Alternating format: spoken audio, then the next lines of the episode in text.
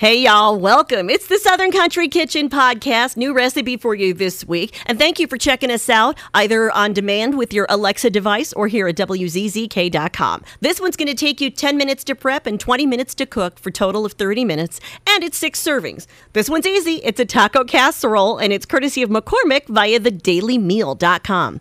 So let's get our ingredients. So the quicker we get them done, the quicker we get to eating.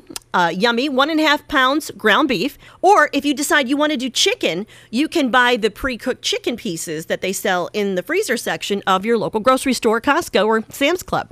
Uh, one package taco seasoning mix, one 16 ounce can of pinto beans drained and rinsed, one can, uh, 15 ounces of tomato sauce an 11 ounce can of whole kernel corn drained, one cup shredded cheddar cheese, and a cup coarsely crushed tortilla chips. So you're going to preheat your oven at 400 degrees. Now, if you've got the ground beef, you're going to brown that in a large skillet on medium high heat and then drain the fat. If you're going to do the pre cooked chicken, you're going to make sure it's either out of the fridge in room temperature or thawed if it's in the freezer. Stir in the seasoning mix, beans, tomato sauce, and corn, and bring to a boil. Then reduce heat to low and simmer for five minutes.